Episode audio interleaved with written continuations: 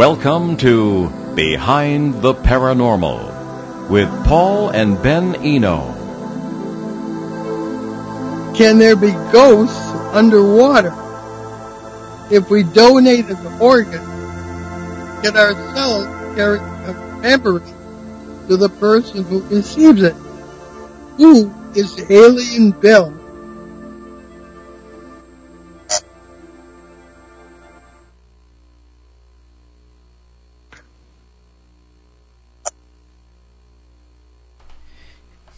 Here we are. I had it on the wrong button. So welcome to the one, 1011th uh, edition of Behind the Paranormal with Paul and Ben Eno, coming to you from WOON AM and FM radio in Woonsocket, Rhode Island, on the Paranormal Radio app from TalkStream Live, on YouTube, and I am Ben, and that was Paul, and today we bring you a new guest bearing some of the weirdest cases we've ever heard. And uh, this is uh, Malcolm Robinson, who has been involved in UFO and paranormal research for over 40 years. Uh, he has written 12 books on the unexplained and uh, has been featured in numerous television and radio programs. Uh, he has also appeared in documentaries such as The Pentagon UFO Files in 2022, uh, Space Force, The Dawn of Galactic Warfare in 2022, and Aliens at Loch Ness uh, in 2022. Uh, Malcolm was the very first uh, Scottish UFO researcher to speak in the United States, France, the Netherlands, and Ireland. Uh, he's also one of the few people to have plumbed the depths of Loch Ness in a submarine, which is pretty pretty sizable achievement.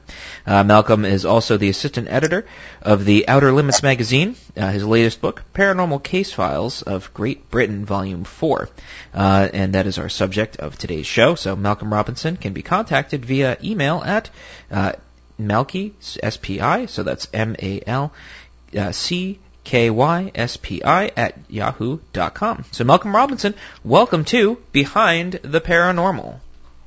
It's a pleasure to be on the show, Ben. Thank you very much for having me. Oh, it's uh, wonderful to have you with us. So I guess we'll just uh, you know dive right into it, so to speak. We do love our our puns here. So tell us about underwater ghosts and how were you able to research them?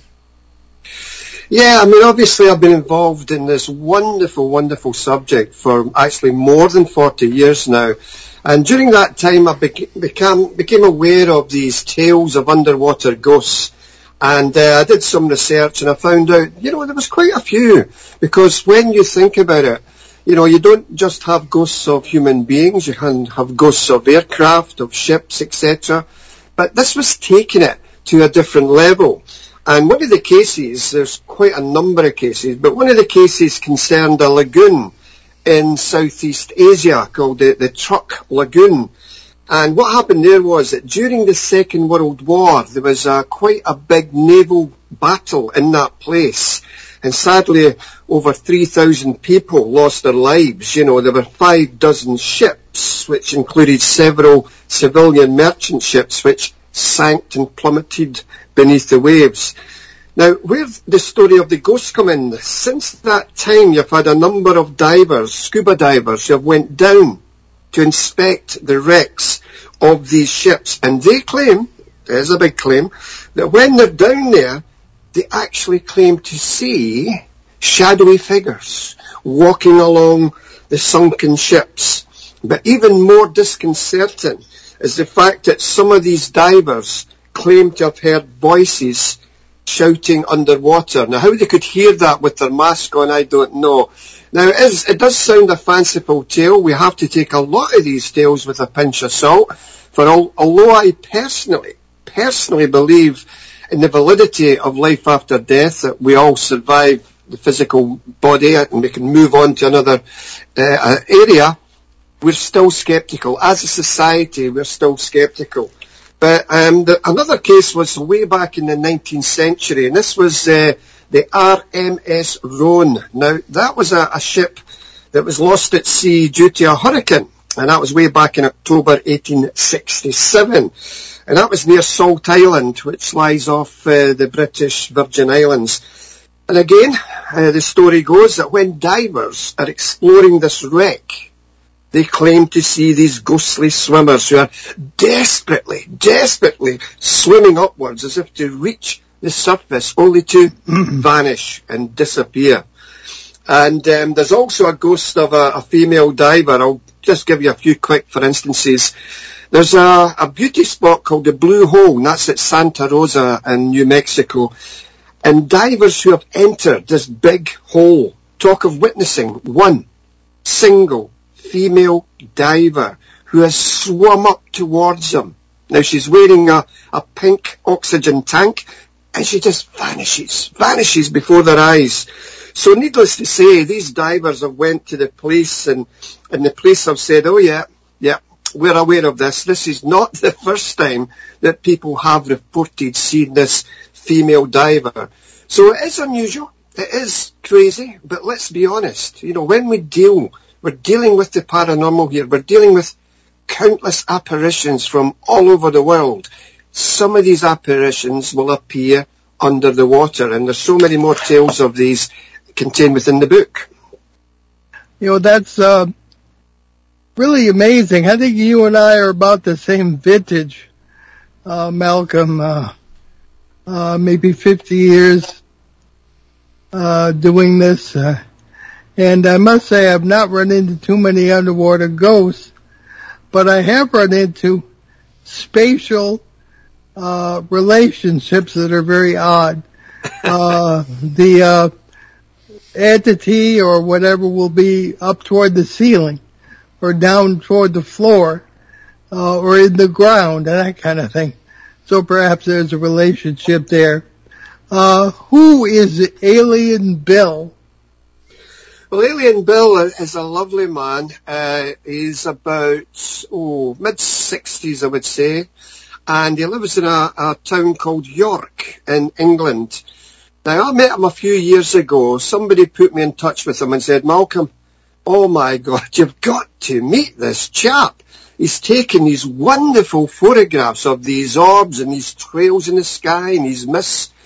And I just knew that when I met him and he told me all these stories, I went, wow, who is this guy? You know, because he, some people seem to be an attractant to paranormal phenomena. They just seem to, it's like yeah. an old radio, you know, when you tune in between stations in the old radio, you went from one radio station, you've got your fingers on the, the dial and you're moving it and it eventually connects. And he's that type of guy because he's seen so much stuff in his life, you know, and I'll give you a, a quick for instance. Um, I was given a lecture at uh, the Freedom Centre in a town called Hull in uh, England, and Alien Bill was there. Now he was sitting with his wife Victoria, and funnily enough, I was I was actually on the stage talking about the Sauchie poltergeist, which hopefully I'll come to you in a moment. Scotland's biggest ever poltergeist case. So there I was on the stage. So you picture the scene. All the audience is watching me and they're all just watching me, and then suddenly, suddenly, this arm, just an arm, you saw the hand, and up to the elbow, it had a, a jacket, like a dark blue jacket, and at the elbow, it was just fuzzy. It just melted away.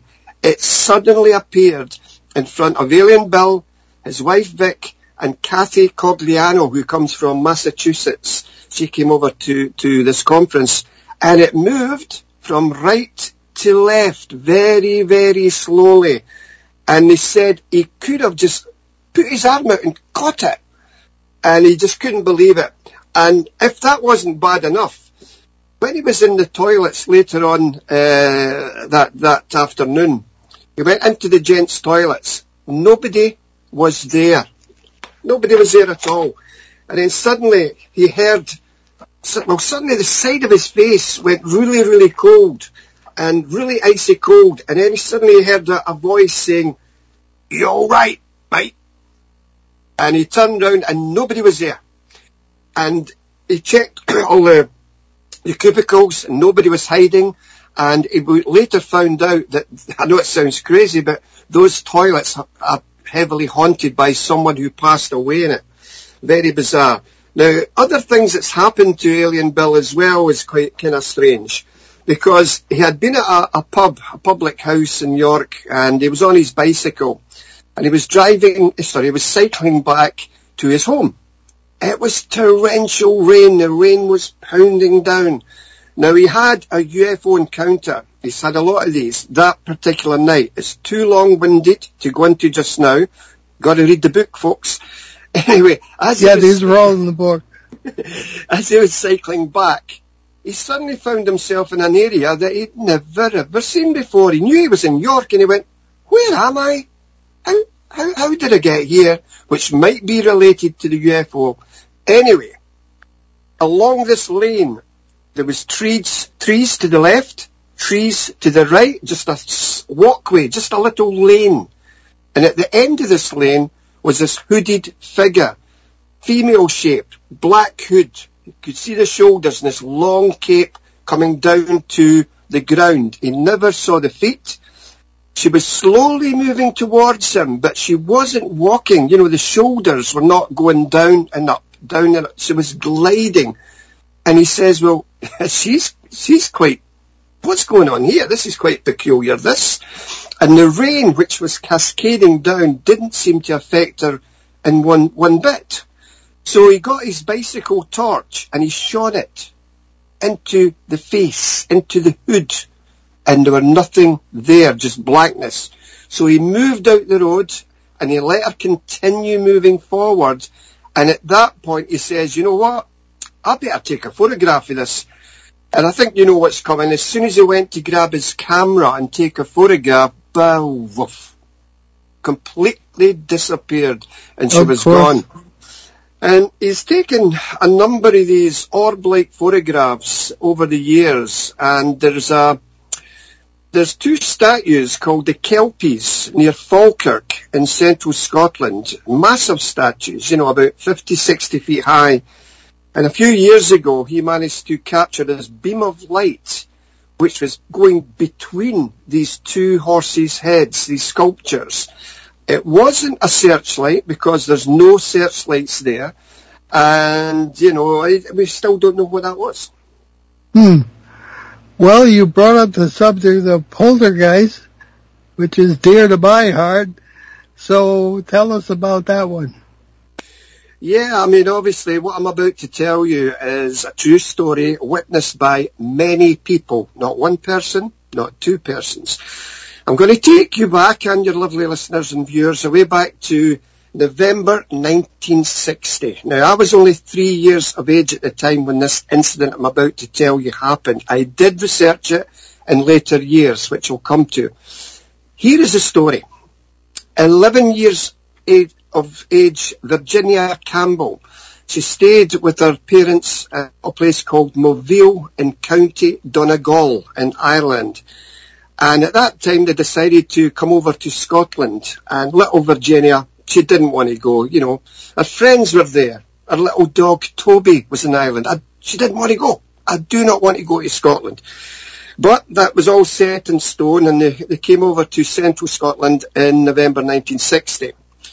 Now the first event that transpired was very peculiar because what happened was she was in uh, a, a single bed and her uh, cousin uh, was in a single bed next to her and then suddenly they could hear footsteps walking on the linoleum floor and then banging noises, scratching noises coming from all over the room. This terrified them. So they ran down the stairs and it, as, as they were running down the stairs, it was like the sound of a big medicine ball going boof, boof, boof on each step behind them. And they ran into the living room and excitedly said to their, their parents what they had seen. And of course the parents are thinking, oh, it's just kids, it's just children making up stories. So come on, back to bed, up the stairs now. Took them back to bed and what happened? The mother and father heard and heard these noises themselves. Also, other things that was happening was that uh, there was a sideboard in the living room that moved out from the wall several inches across the floor and went back again. One time when she was using the hoover uh, to vacuum the, the floor carpet, the handle came off and hit her on the nose. There was also a clock came off a sideboard and smashed into her head.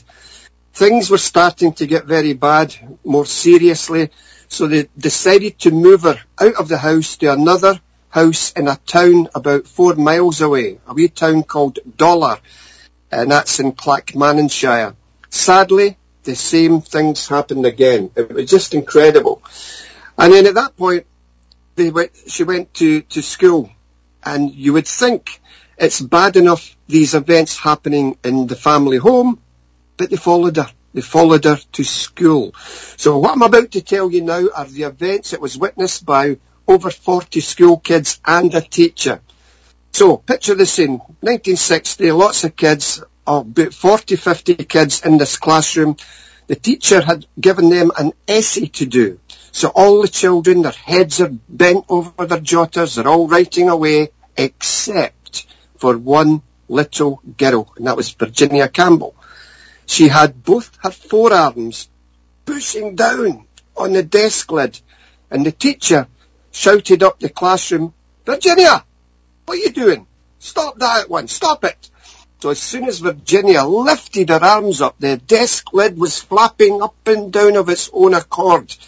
At that point, a desk, an empty desk, it was sitting next to her, rose up rose up several inches in the floor, up from the floor and clattered back down again. On another occasion, Virginia went to the teacher's desk. Now, back in 1960, the teacher's desks in Scotland were very big, you know, broad desks, very heavy desks, you know, heavy pinewood desks. And there was a, a cane, a teacher's cane that was lying flat on the table. Uh, back in 1960, the teachers used that to point, point to the blackboard, you know. It was lying flat, and then suddenly it started to vibrate. It was vibrating, then it stood up vertically and started bang, bang, banging down on the desk. At that point, the teacher's desk rose up several centimetres from the floor and whilst the teacher's stomach was in the long part of the desk, it wasn't anymore.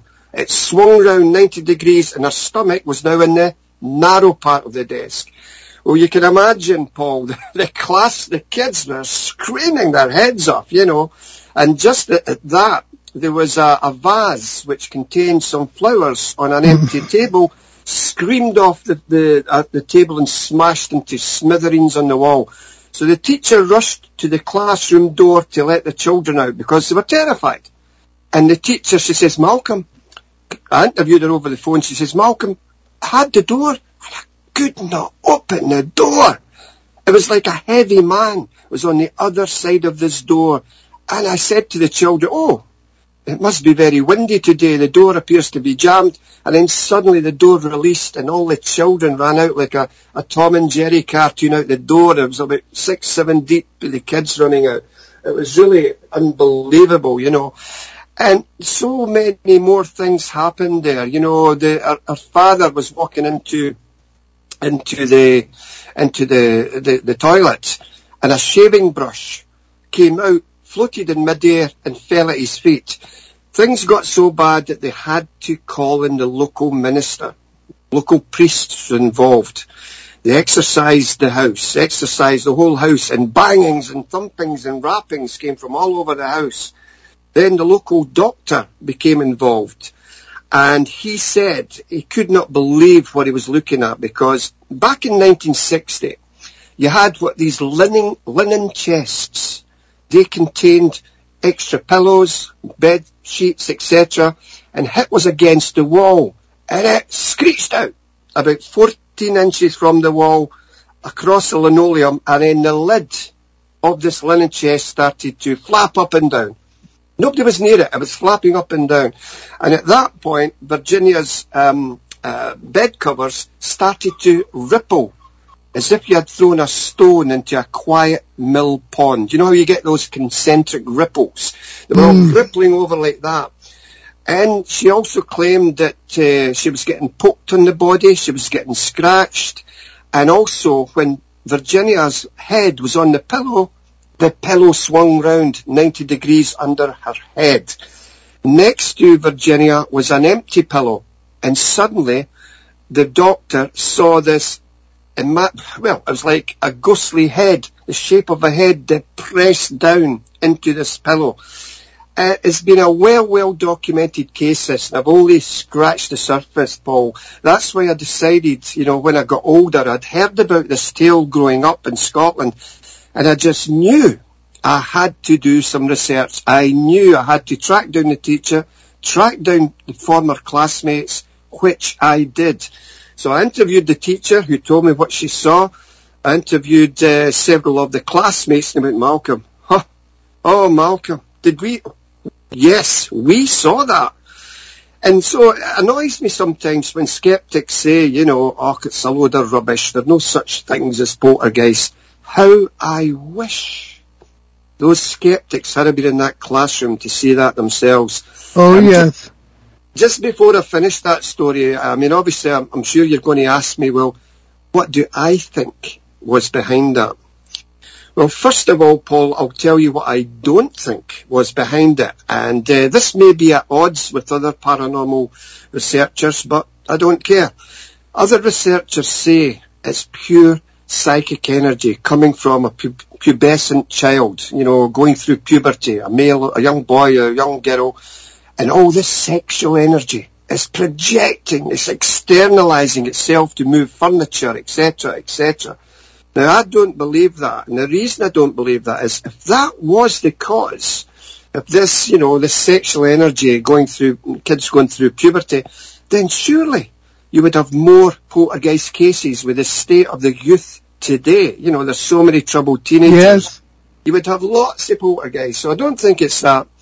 I, I do believe that it is a very nasty spirit. And uh, just before I finish on this one, I tried to find out where she lives today because she had moved away. Right, okay, we need to find Virginia. It's now, uh, this was last year, 2022. Uh, I need to find out. Long story short, we managed to track her down to a wee place called Kempston near Bedford. And Bedford is in Bedfordshire in England. But we don't know where exactly she is, she is in Kempston. That's what we're still trying to do, you know. And it's, it's an amazing case, you know, and, um, I mean, that, poltergeists are the more nastier side of the paranormal. I mean, there was a case in South Shields in England um, some of my good friends, Darren Ritson and Michael Hallowell, investigated this. And the reason I say it was nasty was because of this. It was attacking the very people in the house. And on one occasion, uh, one of the one of the chaps that stayed in the house says, "My back, my back," and the, the investigators lifted his shirt up, and you could see these red scratch marks coming down his back. Now these were fresh marks. You know, these were these were not old marks; these were fresh. So there is a distinction, a clear distinction between certain aspects of ghosts and poltergeists, etc. Yeah. Well, certainly agree, uh, 100% that the, uh, old ideas about, you know, uh, youth producing this sort of thing, uh, the agent, as parapsychology calls it, uh, I haven't believed that for about 45 years. Um, I've seen it myself as you have, and when skeptics come along, I'll tell them, you know, with respect, I was there and you were not. So, uh, we have theories about energy parasites, things of that kind, but the old ideas about the agent theory, I agree, is, uh, not correct. Ben, you want to jump in here? Uh, yes, but I believe it is time for us to take our break very quickly before we get into anything else. Um, so you are listening to Behind the Paranormal with Paul and Ben Eno, coming to you live from WOON AM and FM radio here in Woonsocket's beautiful Blackstone River Valley, and we will catch you on the other side of the break. Hi, this is Noel Pinsent. Myself and Reverend Ryan Simus will present a fabulous show by Father Pat from La Salette Shrine. It will take place on Sunday, September 10th, and that is Grandparents' Day at 3.30. The doors will open at 3 p.m. at St. Joseph Church, Mendon Road in Woonsocket. Father Pat will present inspiring music. This event is sponsored by the Pepin family. Pre-sale tickets on sale now, $10 at Pepin Lumbers on Cumberland Hill Road. The day of the concert, $12. Cash only, no checks or credit cards. The address for Pepin Lumber, 830 Cumberland Hill Road. And we're going to help New Beginning Soup Kitchen and the St. Joseph Cupboard. Hope to see you there. Local and live at 99.5 FM. You're listening to Behind the Paranormal with Paul and Ben Eno with our wonderful guest, uh, Mal- oh, geez, Malcolm Robinson. Excuse me. It is almost allergy season here for the fall allergies, so pardon me. Um, and we're talking about all sorts of high strangeness, poltergeists, underwater ghosts, etc. And I wanted to kick off this portion of our show, Malcolm, um, by taking a quick step backwards to the question we started the show off with, which is you know, what about underwater ghosts? Um, my question most mostly has to deal with you know the relationship of water to the paranormal, right? You know, you can look at it from a couple different points of view. You know, you can look at it as something that is, um, you know, electromagnetic. You know, if you want to get into like you know some pseudoscience there, like well, you know, water conducts electricity. You know, therefore, you know, it could possibly lead to this phenomena happening. You could look at it from a folklore standpoint, if you wish you know, the, the idea of, you know, witches not being able to go over water or, you know, and, you know, there's, there's some sort of relationship there between, you know, the ghost itself, you know, whether it's the river Styx or the Reed Sea or whatever, what have you. Um, in, in your opinion, what is the relationship of ghosts and water? Yeah, I mean, it's a, it's a very good question. Obviously, they, as we heard a moment ago, we have a number of cases of ghosts being sighted under the water. I think it's, I mean, again, it's only my interpretation, it's only my explanation. I think it's some form of kind of psychic energy. It's like when people pass over, be it in a house or a car or whatever, they're, they're leaving this psychic energy imprint on the very, very fabric, either of a building or a car or a boat, whatever. And because these people maybe have been died in the cabins of these ships as they sunk, as they crashed beneath the waves, the terrifying, you know, the, their last moments would be basically impregnated in the very fabric of these these uh, ships, etc. So what people are seeing, it's like a residue, you know, like a psychic imprint, for want of a better word. That's only speculation on my part. I mean, there may be an alternative explanation. I'm sure a number of your good listeners there may well have their own ideas. But for me personally, at this point in my investigations, I think maybe it's some form of energy has been left, you know, because we know about the stone tape theory. You know, the big case in Wales where it was a haunted pub and the, the proprietor of the pub, uh, locked the doors, everybody was out, nobody was in it, and as he walked down the stairs, he could hear merriment, the clinking of glasses, people laughing, an old organ sound being played. He went, well, wait a minute. they Nobody's in there, you know, and he went back in, quiet. So what people did on that occasion, these psychic researchers, put microphones into the very fabric of the stone walls and they pressed play and record and they left the premises. When they went back the following day, these sounds were recorded on their equipment. So it's like an energy of the of bygone days has been impregnated into the walls. If, a quick, for instance, there, Ben, would be like um, if you went to see a family friend or a friend and you meet them at the door, they're all smiles. Oh, nice to see you, Ben. Oh, it's great to see you. And you come. As you go in the door, you might taste and sense and smell that, hey, things didn't seem right. The, uh, the energy in this room does not seem right. And what we've tended to find is they'll admit, yeah, just before you came to the house, Ben, we had a terrific row, really bad row. So the energy of that, again, the more psychic one is, the more psychic one can be aware of seeing that. It's like you could have six people in a haunted room and only three might see a spirit and the other three will go, what? I, I, I can't see anything.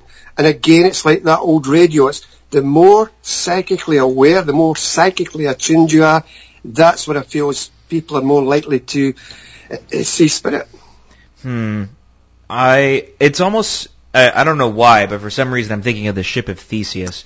And and I, I think of it because I, I here in the United States we don't have the luxury of having buildings that are over you know two through you know two hundred ish years old. Um, we you know in New England we have older buildings, but it's like you know you don't you don't have like aqueducts floating around or anything like that. Um, Yeah, it's yeah. uh, you know don't have Hadrian's Wall or anything like that. So it's it's it's a different story on this side of the pond, where it's like well you know there was a cabin built in like you know 1780, and then it you know gets demolished, et cetera, and then they put up you know a five story housing complex above it. You know, does it make it the same spot? And does it make it, you know, just because it's all the parts are missing, is it still that same place? There's this idea, I think, here in the modern world that we've really lost of sacred space, right? We've we've lost that sort of need for a space that's separated from the world around it. Um, and it, I'm the way that I, I'm interpreting how you're how you're talking is almost like a like a, sh- a ship of Theseus in this sense, right? You know, just because all the bits and pieces of it are gone, is it still the same thing? And in in this sense, it's like you know, let's say the ship itself, right? Ship ship sinks, you know, the the poor, the poor souls that are on it, you know, lost, etc. Um, over time, as it decays and changes, etc., it's it's interesting to think of it in a way of you know spirit or soul or whatever because I think half the time it's understanding the anatomy of ourselves as humans. Uh, well, Yeah. well, I don't want to say anatomy. Well, I guess anatomy in a sense because you know we're obviously more than our physical parts, but at the same time the physical parts matter, right? Because otherwise, why would ghosts be wearing clothes? You know, and you know, why do they retain human form, right? If it's pure consciousness, why, you know, if I was a pure consciousness, I would pick whatever I wanted. Maybe a squid-faced being, a la H.P. Lovecraft. But, you know, for whatever reason, they all pop up as, as human, right? And, you know, even, even poltergeists, in a sense, when they sort of, uh, have an apparition portion of it, there's always some sort of human component to it. And I, I'm curious as to what your interpretation of that is. Well, just briefly going back to the point about energy, when you look at Kirlian photography, you know, you cut off a corner of a leaf and under Kirlian photography that is still there. So the energy of that, it's been displaced, it's gone, it's still there. But uh, as far as the that goes, I mean, I've, the only way I could really answer that, Ben, is uh, I'm totally convinced of uh, a life after death. I remember a story my father told me some years ago. He saw me growing up and uh, getting involved in this subject, and he says, "You know, son, your your granny, my mother, as you know, she she passed away a few weeks ago." And I says, "Yeah." He says, "Well, I'm not so sure." And I went, "How?" And he says, well, a few nights ago I was lying in my bed, the lights were off, and I wasn't sleeping, son. This is the story he was telling me. This is to answer your question anyway. I wasn't sleeping, and then suddenly this beautiful light pervaded in the corner of this room, this beautiful aquamarine light, and then he saw his mother appearing, but she appeared younger than when she passed. She passed in her 80s, and here she's looking at in the early 1930s, you know, or, sorry, she was about 36 in this, this image. So it's getting back to what you said, why would ghosts come back with clothes? Why would they not just like a ball of consciousness? I think some people when they pass on do want to come back to their loved ones and just say, look, this is what I'm like now, you know. And what she said was, and it sounds Hollywood, but this is what she said. She says, Robert, that's my father's name, it's me. I have moved on. I'm going to a better place and I just want to say my final goodbyes. And within about 10, 15 seconds, the just, the light diminished and the whole room was engulfed in blackness again. And I found out later that she went round all my uncles, that's my father's brothers, and said the same thing. She was moving on. Now you may have some listeners that will say, well I've lost somebody and that's never happened to me. I, I accept that. There is some kind of mechanism that does not allow everybody to come back in that manner. But um, you're quite right. You know, you would imagine if you're moving on to a higher side that there would be this consciousness, this ball of light. This why would they need to come back in that shape? I, I do honestly believe it's a comfort thing, just to let us who are left behind just still see them before they move on. Well, that's really interesting from a you know an, an eschatological sense too. Um, and one of the things that that we've found and something I've been exploring a lot personally is is how one experiences the phenomena because it's important, right? You know, we it's the subject object problem, and I think the paranormal is the hyperbolic, you know, portion of that, right? Where we are a subject and we're experiencing an objective reality, but what informs the subject? You know, and there's that third portion of it that informs our understanding of it. And I think a lot of it has to do with cultural background. You know, what what, yes. what we grew up with, how we understand it, and you know, we've we've had you know people write in and explain, you know, well, you know, we're garden variety ghost hunters, etc. But we started, you know, reading your theories and we approached it differently, and the phenomena changed. Now, yep. initially, right, it's kind of like a home run for us, like, wow, cool, you know, we're right. But I, I, as much as I'd like to say I'm right, um, I, I think a portion of it is how we experience it. And unfortunately, it's all kind of down to the subject experiencing the object, the objective reality. Now, now, how do you feel about that? It's the objective reality. Uh, what quantifies the objective reality? And I'll give you another for instance because I always like to answer these questions by stories that would go and go towards that. Mm. Um, when I worked in a factory in Scotland years ago, there was this uh, old man came to me and he says, Malcolm, you're crazy. there's, there's no such things as ghosts and poltergeists. He says, but I'll tell you what, I'll tell you what. When I pass away, and God forbid, it's many, many, many years down the line, if there is such a thing as a life after death, I'll let you know. I says, aye, thanks Bobby. And many years went by. It was a conversation that was well forgotten. It was not in the back of my mind at all. One morning I got up to do what we call a day shift. I started at six in the morning, but I got up about five o'clock and I went down into the kitchen my wife was sleeping upstairs. The house was quiet. I put the kettle on and then suddenly I just had this feeling, this intense feeling that somebody was behind me. So I slowly turned round and I saw nothing, nothing at all.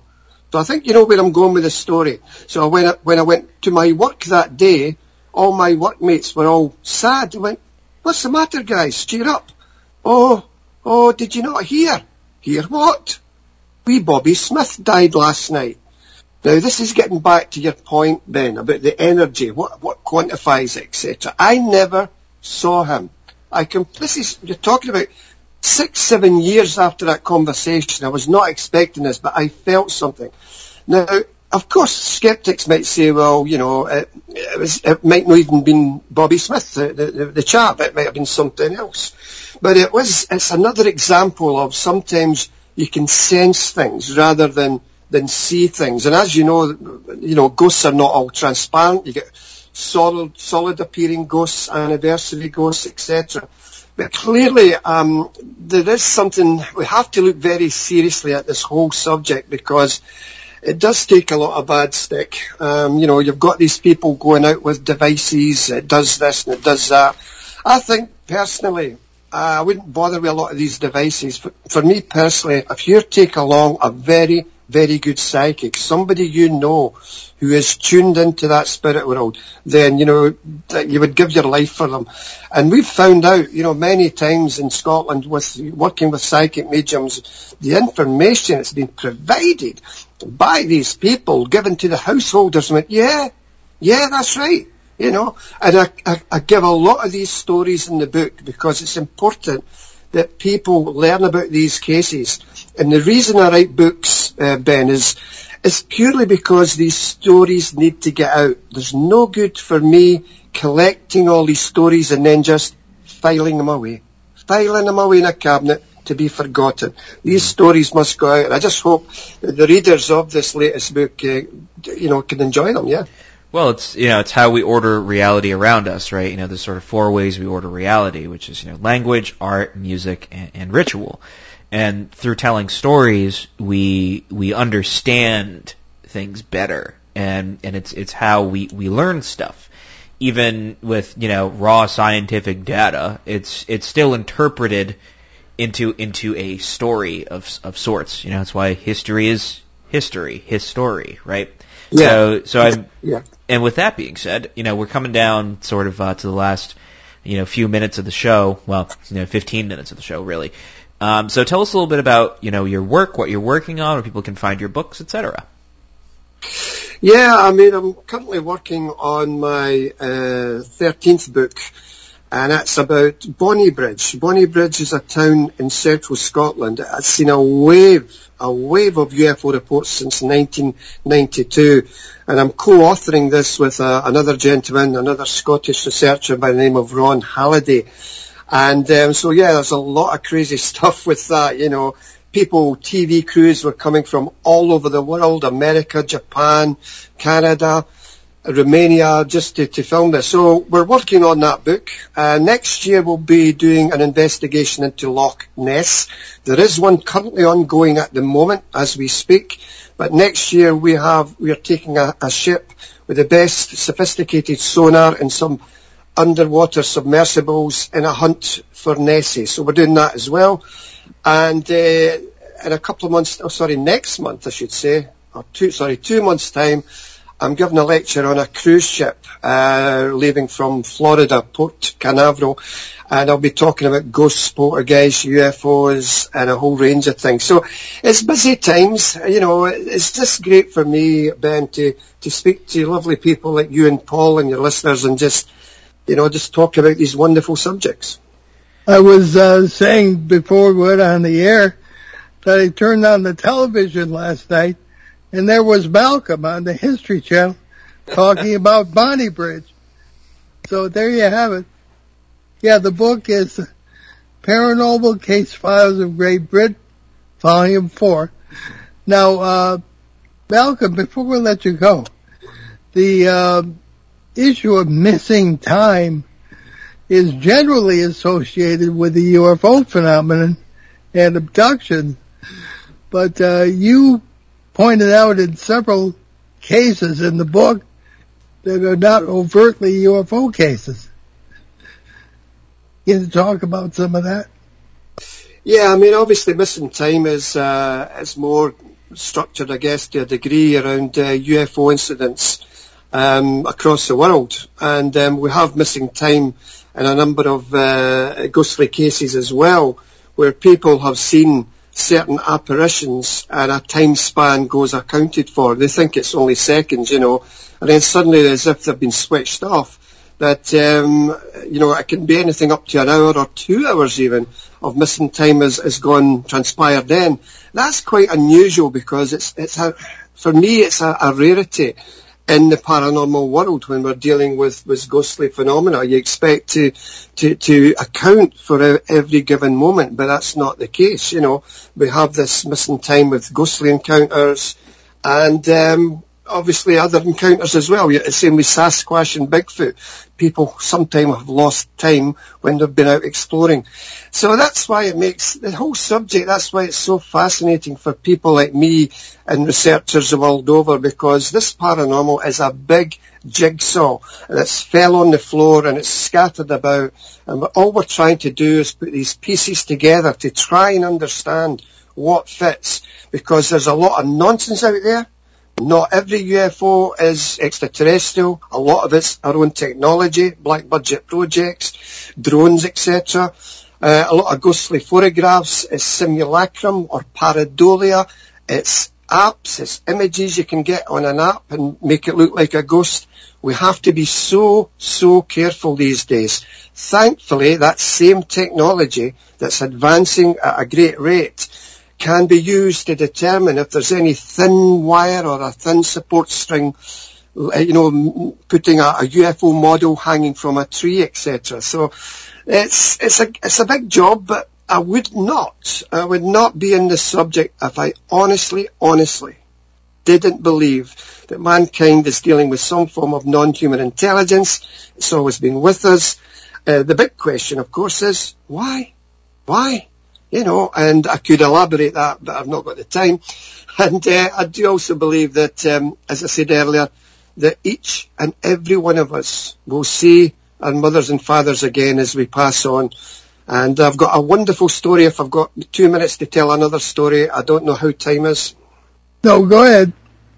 Okay, when I stayed in a, a little place called Hastings in East Sussex in England, uh, a, a woman came to one of my lectures and she says, Malcolm, one of the leading surgeons at the local hospital is off uh, with, you know, he's just, he's just off, but, you know, he can't, he can't take it anymore. I went, what do you mean? He says, oh, it's, is it stress? No, it's worse than that. So what she said was this. As this surgeon was walking along the corridor of this hospital, he saw an elderly gentleman standing in the corridor and the elderly gentleman looked very, very confused. So the surgeon went, are you, are you okay? You alright? And the old man went, I, I don't know.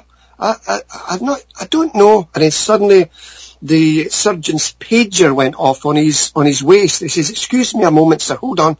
So the, the surgeon's attention was then drawn to his pager and he looked at his pager and it said, quickly, you are needed in the resus room. So he, he went to say goodbye to the gentleman, but he wasn't there. He, he thought maybe it went through some swing doors which were close by. So the surgeon walked towards the resus room, and I think you know what's coming, but there is a twist. As the surgeon walked into the resus room, the doctors had those big circular paddles on a man's chest, his bare chest, and trying to pump him back to life. It was the very same man that wow. the surgeon saw a moment ago in the corridor. Here is the twist. Here's the twist.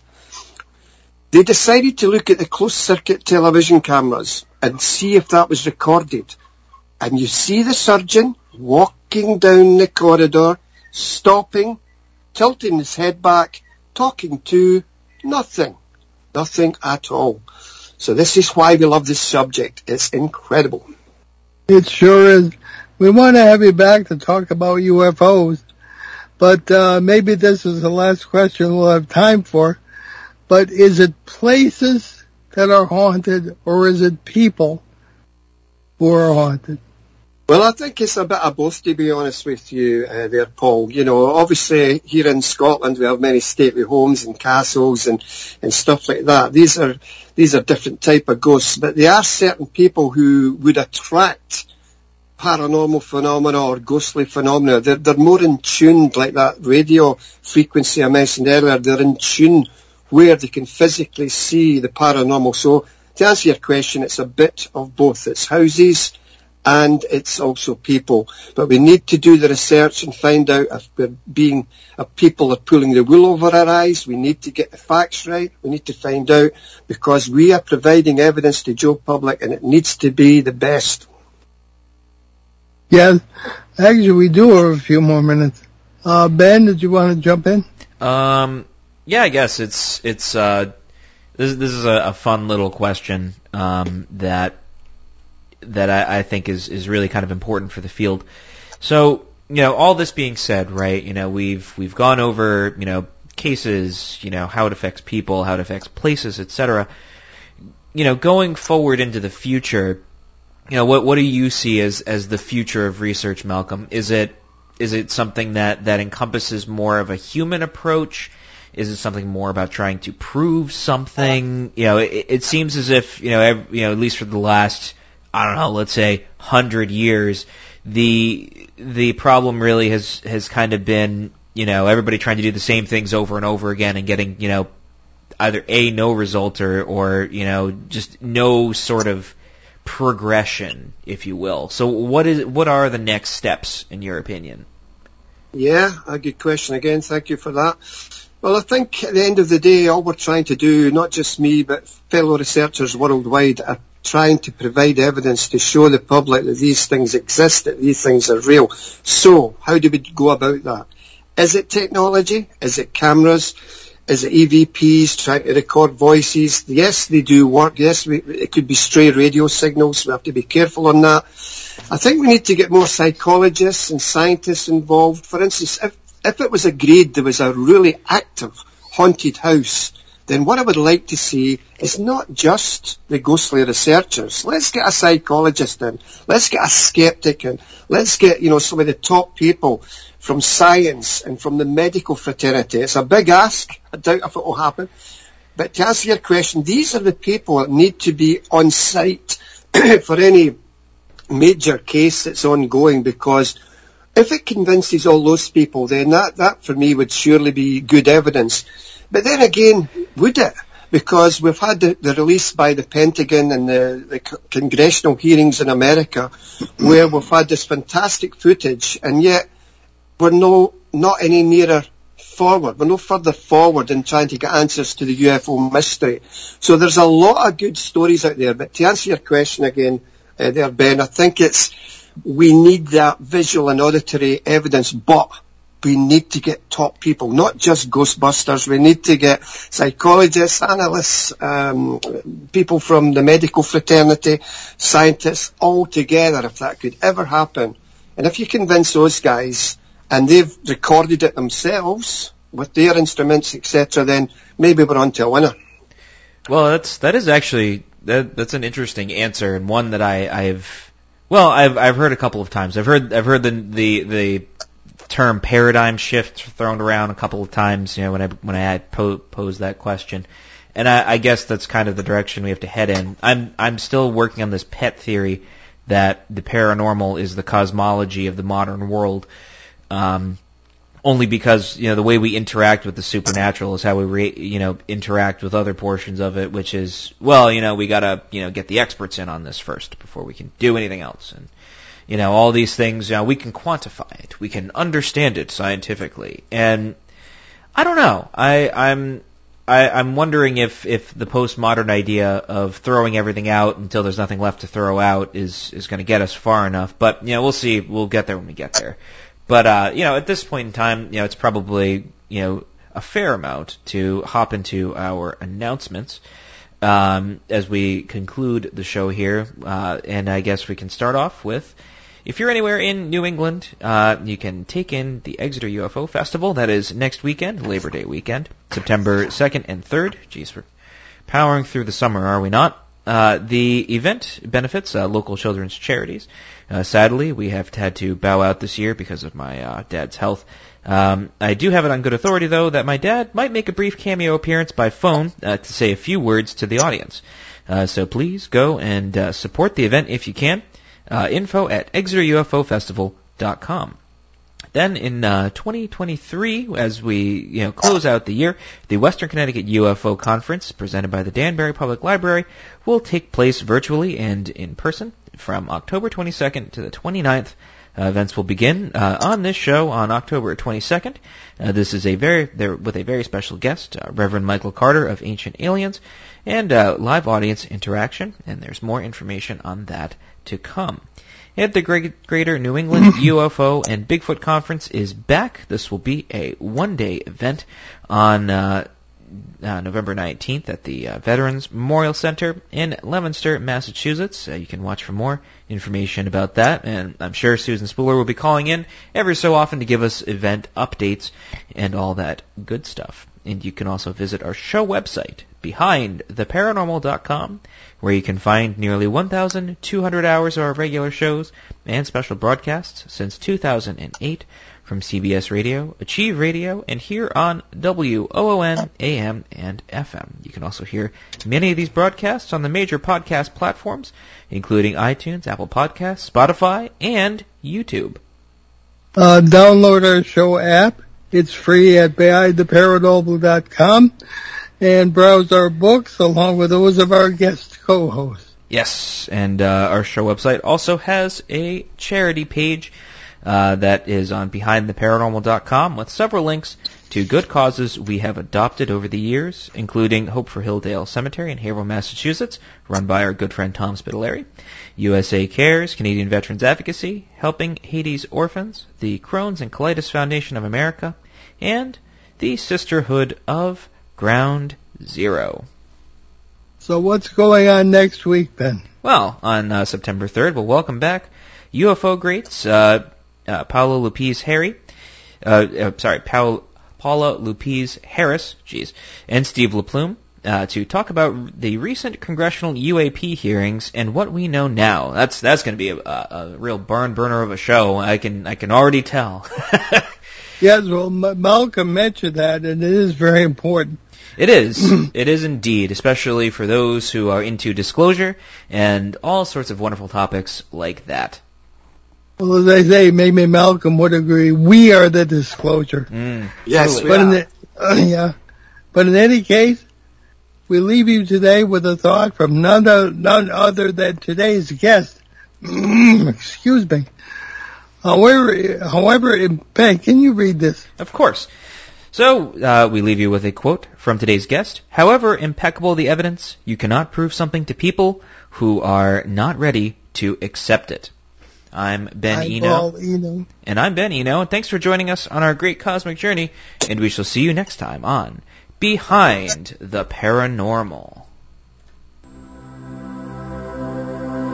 Return to this radio frequency 167 hours from now for another edition of Behind the Paranormal with Paul and Ben Eno.